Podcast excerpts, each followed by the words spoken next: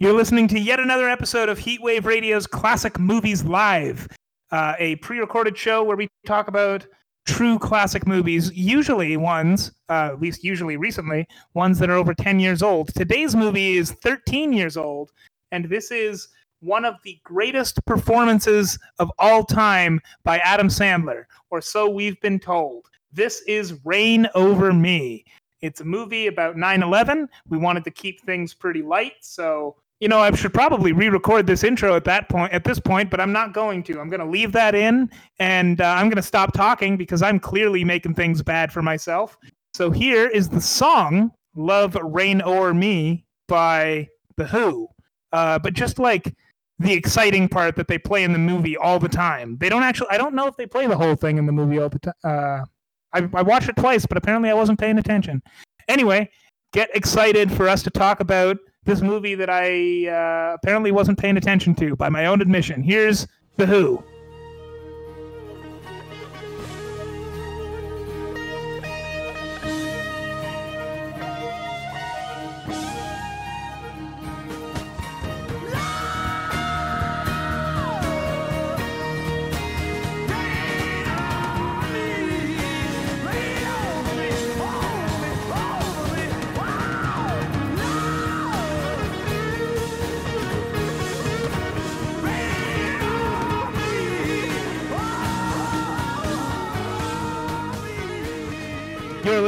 Classic Movies Live, the pre recorded show where we talk about movies that are true classics. Uh, today, we're talking about what is often considered to be one of the best Adam Sandler movies to ever come out, which, you know, that's a bar. I don't know if it's super high, but it's a bar. Um, yeah, we're going to talk about Reign Over Me. We wanted to keep it light since like the last couple of weeks we've talked about we talked about the Vietnam War two year two weeks in a row. Before that we took we talked about like I think this episode this ep- it's it's possible that uh our Mulholland Drive episode came out after our Vietnam episodes, but like that was the weirdest movie I've maybe ever seen. But none of these have been like really light viewing, so we thought we would just watch an Adam Sandler movie and see what happens. So we got Adam Sandler and Don Cheadle in Reign Over Me. And uh, Pierre, what's this movie about? Hmm. Uh, this movie is about a dentist, uh, played by Don Cheadle, who is a family man, but from what uh, the movie seems to portray, is unsatisfied with his life. Uh, not for any real reason. He just seems kind of bored. And then uh, he he notices his college former college roommate played by Adam Sandler, uh, scootering through town, and he tracks him down, and uh, they go out for coffee. And uh, um, well, it turns out I, am not sure how it worked out, but like I, I think it was Adam Sandler's character's uh, his family died a few years ago in His a plane family crash. died in 9 11. Oh, it was 9/11. Yes, Oh, wow. 9 11. This is a 9 11 movie. We decided that. to go light, so we picked a 9 11 movie. Damn. Okay. Um, and then yeah, and then he he seems to have uh, now have some mental problems or with dealing with the uh, tragedy. So uh, he, he's just a very different person now. Uh, kind of, as Jeff mentioned to me before, a, a little a little Rain Man esque. Um, uh, like kind kind of slow, but like or smart. I smart in some ways and slow in others. Um, but very emotional and uh, kind of a wild card, I guess. And it, it's kind of Don Cheadle's job in this movie to, or his his journey is, I guess, fixing Adam Sandler's life and making kind of bringing him back into society.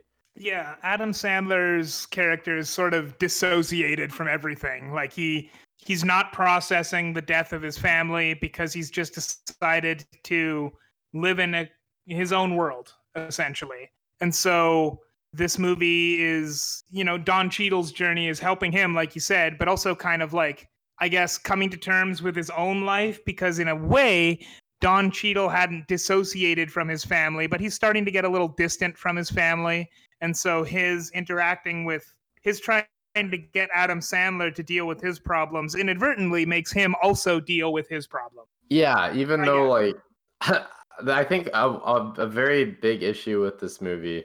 Oh, I, okay. I, I'm just gonna kind of say this movie. I, I guess it wasn't bad. It was just very meh. Um, not a not a very interesting movie because I didn't feel like there was enough motivation and arc for the characters. Um, Adam Sandler's like obviously like he had a, a decent arc, but I wouldn't say uh, Don Cheadle's character really had any like any big problems. Like usually in a movie, the main character you meet them and you're like, oh, this this guy obviously has this problem with his life, um, and this movie is going to be about him maybe fixing it or overcoming it. Uh, just Don Cheadle isn't really given like a self much of a self uh self problem. It's more Don yeah, Don Cheadle's character, his problem, like at the outset, is that he is given the opportunity to easily have an affair with a different with a patient uh, who is not his wife, obviously, and he hides that from his wife. And when he does talk to her about it, she doesn't believe that he's not being dishonest with her somehow, at least. Like I don't think she necessarily thinks he's cheating, but she's doesn't believe him essentially. That's his big problem. And like at the start. And that's not much of a problem and it's presented very weirdly. It really is. And I I just I had very like I thought it was kind of gonna go the cliche route of oh Adam Sandler kind of makes Don Cheadle think more fun like uh be become more fun and like a kid again um which sort of happened in like the first 10 15 minutes of them meeting each other but I think it's a plot line that's ditched pretty quickly. Um, it, it seemed like they just wanted to give a reason for Don Cheadle to even bother hanging out with Adam Sandler. So, mm-hmm. uh, yeah, it was just like not much conflict. His his, his job was essentially, yeah, it, it became uh, fix Adam Sandler's character, and it. I'm not gonna lie, like it felt kind of cliche. I, I can't tell you a movie exactly where I've I've seen the same like mm-hmm. character arc, but like I'm sure there have been many done It's a little weird too because his character his his character motivation became I'm going to fix Adam Sandler and other characters in the movie are telling him you, are you are you sure that's a good idea? And it seems like the movie is trying to make us ask whether or not that should be his motivation but like like if he should be trying to fix Adam Sandler, not necessarily if Adam Sandler is a lost cause, but more like is Don Cheadle trying to do something that he's not the right person to do? And then the movie just kind of forgets that because the point becomes fixing Adam Sandler, and then at the end, Adam Sandler just kind of lives his life, which is it's it's really strange. I'm not sure what this movie is trying to say, really.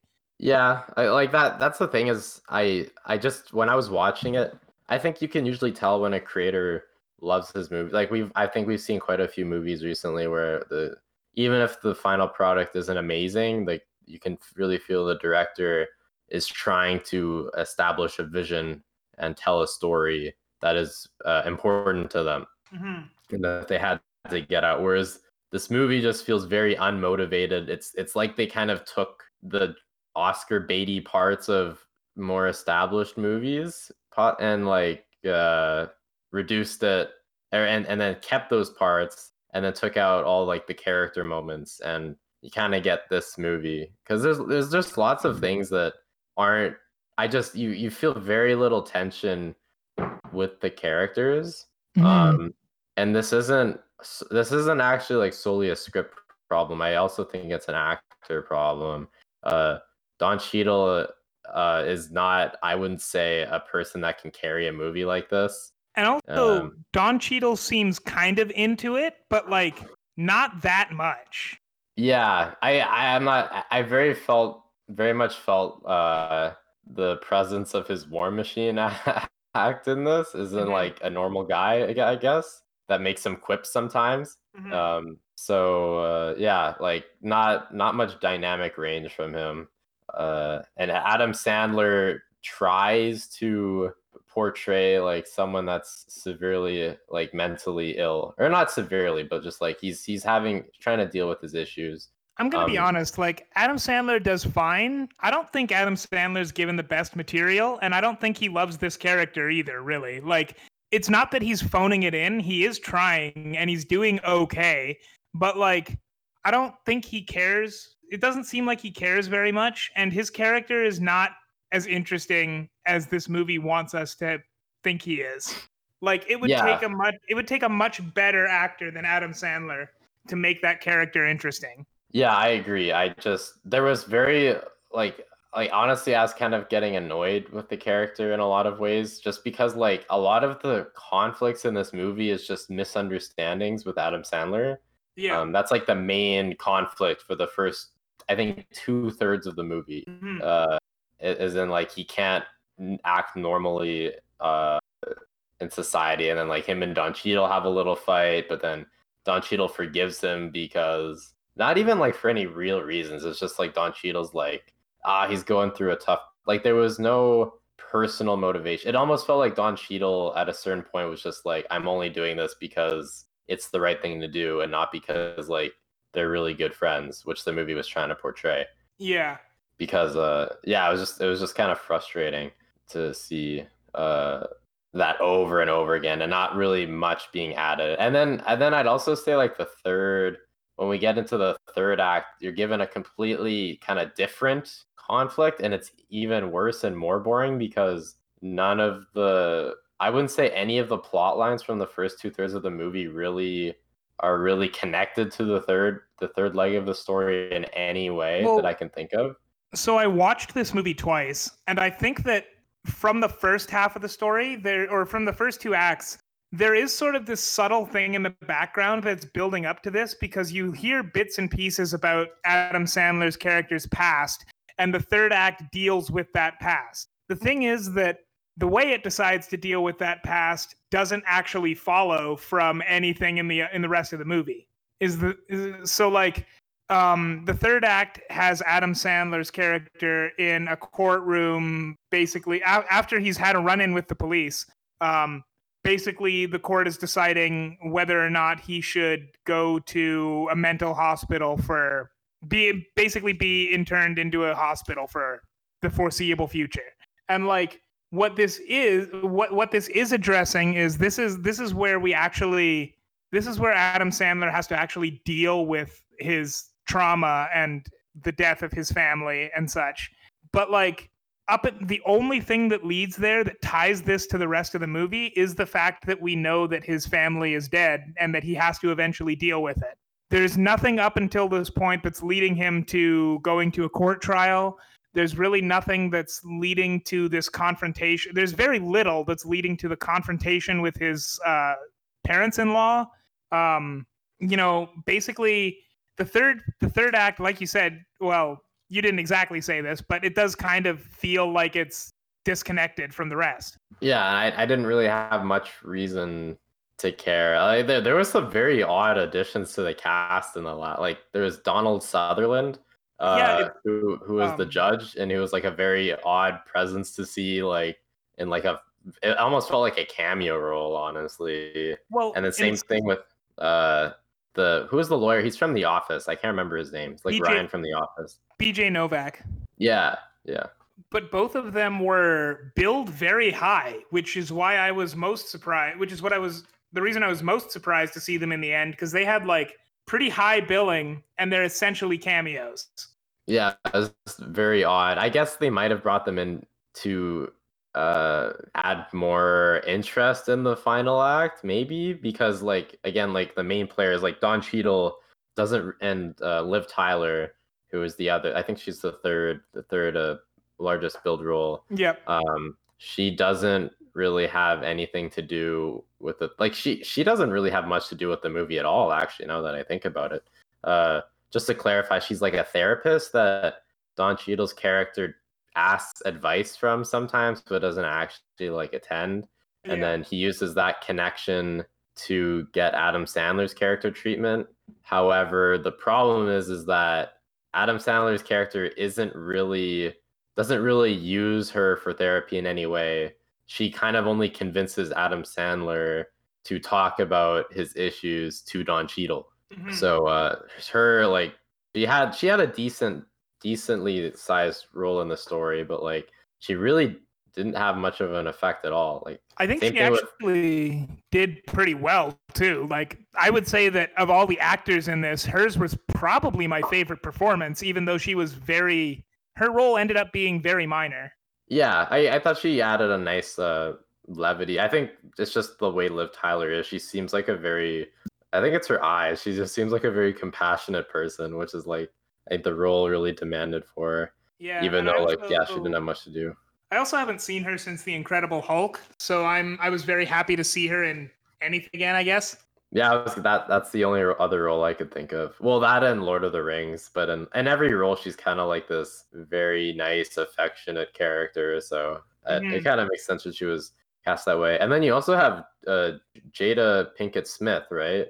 Uh, who who plays Don Cheadle's wife. Was that who that was? I yeah, don't know why I didn't recognize her right away. she was also billed very highly, and she has some decently like interesting scenes at the start. Maybe the first fifteen minutes. She, she was does like decent with her role. yeah, she was um, horribly underutilized because like she was she was good and she was in a cumulative I'm gonna say 20 minutes of this movie. If even honest That's, like that's her I'm, character- I'm guessing high. was like important for 20 minutes but then Yeah. like uh she her, like because the don Cheadle's arc is supposed to be um them reconciling or like him kind of admitting that he loves her i, I like i don't even know and then but then they completely because she's kind of getting jealous of him spending so much time with adam sandler's character but then they completely drop that storyline like 20 minutes into the movie. Mhm. and then it's kind of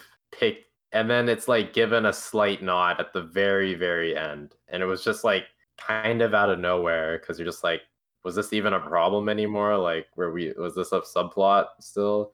Uh even though it felt like a huge leap for don Cheadle's character it really like didn't mean much. Yeah. So yeah i i don't know who who's the director for this movie do you know I'm gonna look that up. Um yeah, let me Because I find out. wonder, I wonder if this this feels like like he was just hired by the studio to to develop a script, and and in return for like he would get to make a movie he really liked. Uh, later no, no. I think the director was passionate about this movie. This was made by Mike Oh. Binder, and he wrote this movie as well. Oh, and um, that's going to lead me into what I was going to say next, which is this movie seems. I think this would be really good for like a first or second year screenwriting course. Like, I, I think it's. I, I'm, I'm gonna, I'm gonna say that this movie is decent, but it's like that's about all it is. Cause like even in the writing, I was noticing there's threads that are. No, I mean you already brought this up there's major threads that are brought up and dropped, but there's also details that are there that if they mean anything, the movie doesn't care to make that meaning important, I guess. Um and then there's like and mostly this movie just meanders, like the plot is sort of haphazard. There's just a lot in this movie that's that feels amateurish, I want to say. And I mean, you know, I'm saying that as a person who's never made a movie, so take that as you will, but like this movie I, I just felt like that's that's just the feeling i got from this. Like the thing that bothered me maybe the most the more i think about it actually is this movie really wants you to know that adam sandler plays shadow of the colossus. And that's Yeah. fine if it meant anything. But the thing is like and i think it i can see reasons why it might. Like shadow of the colossus you know it's you're you're fighting very large things uh, maybe that somehow ties into 9-11 maybe he feels like he's a very small person in the shadow of a colossus or something. I don't know. There's a lot of different meanings that could have but the movie doesn't care to even hint at any of those. It's just like just so you know dude plays ps2 and so like as far as i'm concerned there's really no reason he couldn't have just been playing crash bandicoot 2 like it doesn't matter what game he's playing if the game if you're going to make a big deal out of it and then not say why or not even hint at why right because like the symbolism of the fact that there's shadow of the colossus as the game he's playing is non-existent in this movie Yeah, I I was very confused too. I thought it was an ad for a sec, but then like they don't really do any like it, it was but like I didn't see any logo, right? And then I think they only mentioned the actual name of the game at the very end of the movie. no they And it mentioned it like- a few times Oh, did they? Oh, Yeah, okay, yeah. never mind. Um, so maybe maybe it was an ad, but still, like uh, that's just lazy. Just in terms of like it, I think like an ad in a movie like this that's seemingly trying to be like a, a drama this is very ill fitting. Um, and also it, it really had zero like like the, that's the thing is like they they kind of bond over music at first and they bond over video games and these things never really come back again. You know, another thing that rest of the bothered me, now that you mentioned the bonding over music, they bonded over music, and specifically, Don Cheadle point Don Cheadle's character points out that Adam Sandler has terrible taste in music, and so like um, we're seeing all of these vinyl records that Adam Sandler collects, and Don Cheadle gets to say like what his favorite bands are. You know what we never hear in this movie? Any of Don Cheadle's characters' favorite bands yeah. we only hear the songs that are on albums that Adam Sandler is collecting, Yeah. Yeah, which I could've- thought was just a really weird choice. If that's again, if that's going to be important, like make that mean something. Yeah, yeah, that's that. It's kind of like there was just a lot of filler that like the director doesn't even know. It's like it's like they were, and it's a two-hour movie too. Like it, this is Yeah. a this is a. It's not like they were trying to get it to like an hour and a half. This was like two hours, and the director did not see why he would have to cut any of these things. They Um, they went to a Mel Brooks movie, mar- movie marathon. Why? yeah, what? where is this coming from? Like the only like- payoff of that is that it meant that Don Cheadle was not accessing his phone for several hours, and that had repercussions. So why was it a Mel Brooks movie marathon? Why didn't they go see all the diehards? Why didn't they go see I don't know Jaws, which is also like seven hours long? yeah, yeah, stuff just kind of happens. Yeah. so, no like- real reason. this movie I thought was I thought this is basically the bare minimum you can write for a movie that is in fact okay. Because like there's nothing about this movie that makes me think it's really bad. There's nothing about this movie that makes me think it's even kind of good, but like there's nothing remarkable about this movie at all. So like but even with movies that aren't that remarkable, like I described this movie as the kind of thing you would see on like TBS or something, any of the cable shows at maybe 1 p.m. on a school day kids aren't home yet so uh, kids aren't home yet people aren't home yet parents aren't home yet from work no one's actually watching so they throw on some movie like reign over me right and like that's that's what this movie felt like and but the thing is even in even with movies like that i've still seen ones that are better put together Yeah. Oh, would you say it's because the like it was just like better plot or like like what's the reason? well The main like reason said do you feel? There's nothing about this movie that I think that that strikes me as overtly bad. Like the plot is pa- like everything in this movie is passable. Okay. I think the part the, the the part that bothers me is there's so much as you called it filler in this movie that means nothing. Like one of my favorite movies is uh Clerks, Kevin Smith's Clerks, and there's very little filler in that movie. He has like random conversations about there's one random conversation about like contractors working on the Death Star and that comes back. And like you don't have to make everything in your movie come back. You should. That's good writing, but also like to have so many loose threads that don't mean anything is just I mean it's It's sad more than anything. Yeah. Yeah. and it's it's just very odd that someone like this was given like a twenty million dollar budget uh to make. I guess if he got Adam Sandler, Yeah, who funded this it. movie? Was it Adam Sandler? uh, it was not. No, it wasn't produced by Adam Sandler, but Oh, I okay. bet he made quite a bit of money from it because I can't really see why it was that high of a budget. I guess there was a couple like they filmed outdoors a lot in the city. That, that can Yeah. be pretty expensive. Um, and the the cast is pretty stacked. So Okay, here's the thing. So here's I just read a quote that made me upset. Uh, I'm not going to say very much about it because I've basically already spoke my piece on it.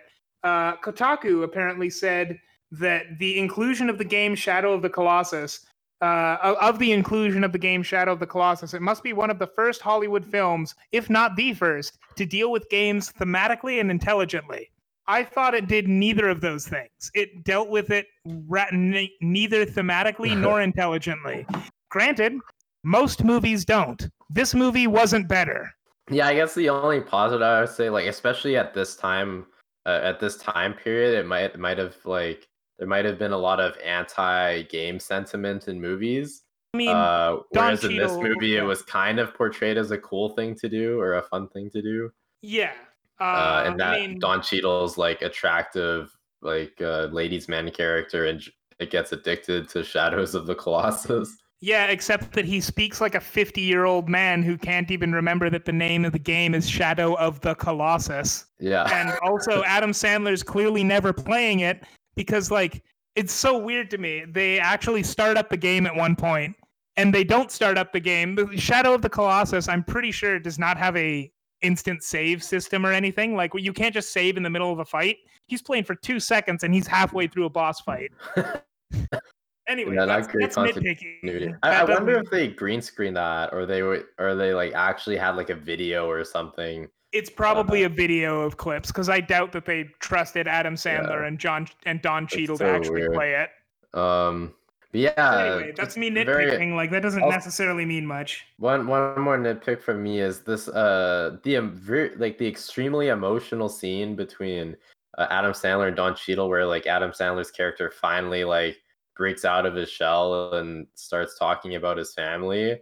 It's done in like the therapist weight room and it's an ex- like it's a it's actually like a pretty decent scene like on paper uh but like this they they do it in a shot reverse shot segment where both characters are just sitting beside each other and you have this like very big emotional outpour from Adam Sandler and it just feels kind of lame and uncinematic because it's you know he's literally just like sitting they're literally just sitting beside each other and there's very little interesting like uh I guess dynamics in terms of the the the set or the production design and also the I don't know what what is it called when I think it's the staging when when the actors are just like at a bad angle and cinematography um, yeah. which which I think is just like encapsulates the movie as well. It's a very it's like it just felt like like let's get this job done. We don't really need to do more than we have to uh, movie.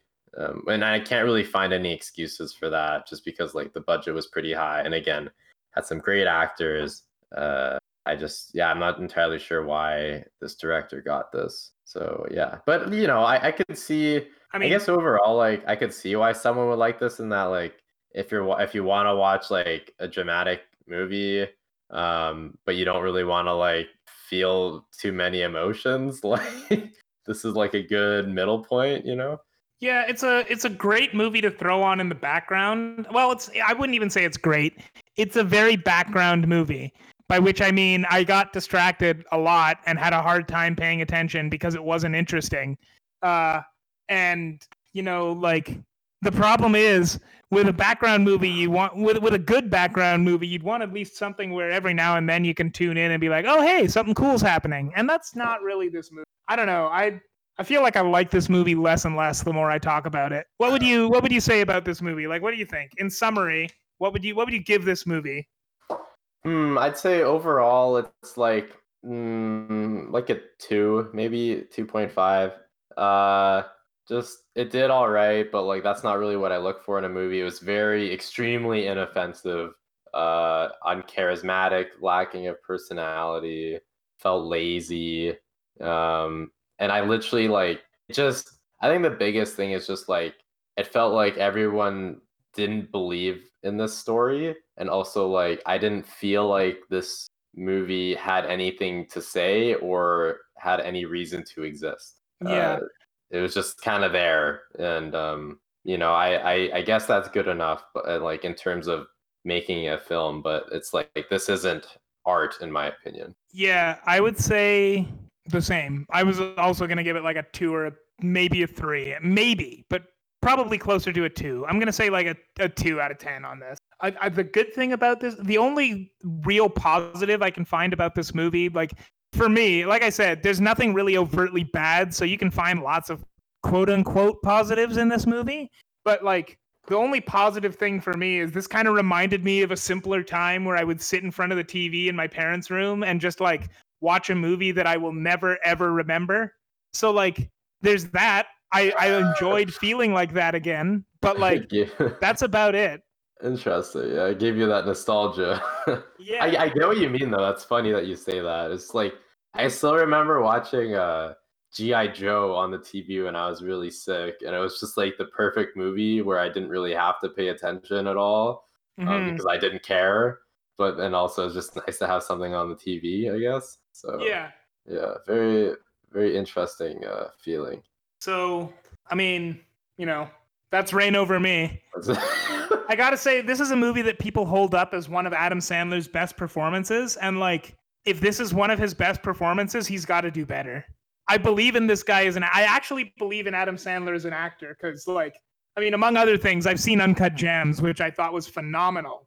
But um, you know, in this movie, this I guess shows that he can be a dramatic actor, but like it doesn't show he can be a good dramatic actor. He's doing fine, but he's not doing like this is not by any means um a role on par with like most dramatic actors that I actually think of. Like this is he's no Daniel Day-Lewis for sure. And like this isn't even on par with like Nicolas Cage's really good performances. And you know, Nicolas Cage has a lot of meme performances, but he's got a lot of like really good performances too. And this is this doesn't convince me that Adam Sandler's anywhere close to even that level. It really doesn't. Yeah, I, I still, I should, I really want to watch Uncut Gems though now because after after hearing that he can do a dramatic performance well, I kind of want to see that because I did not get it at all in this, and I'm kind of surprised that uh this act this actor that I just watched can can like blow blow minds away with a dramatic performance. Well, I mean, no uh, promises about uh, no promises about a time, but we will cover uh, we will cover uncut gems on this podcast at some point. It will happen. Yay! Finally, I will watch it. Anyways, so a short episode, short, short. Uh, but I, I think we had said everything we have to say. I, I think if we say any more, we're just going to be nitpicking things. yeah, exactly. So uh, yeah, th- thanks for tuning in, guys. Yeah, we'll see you next week for um something.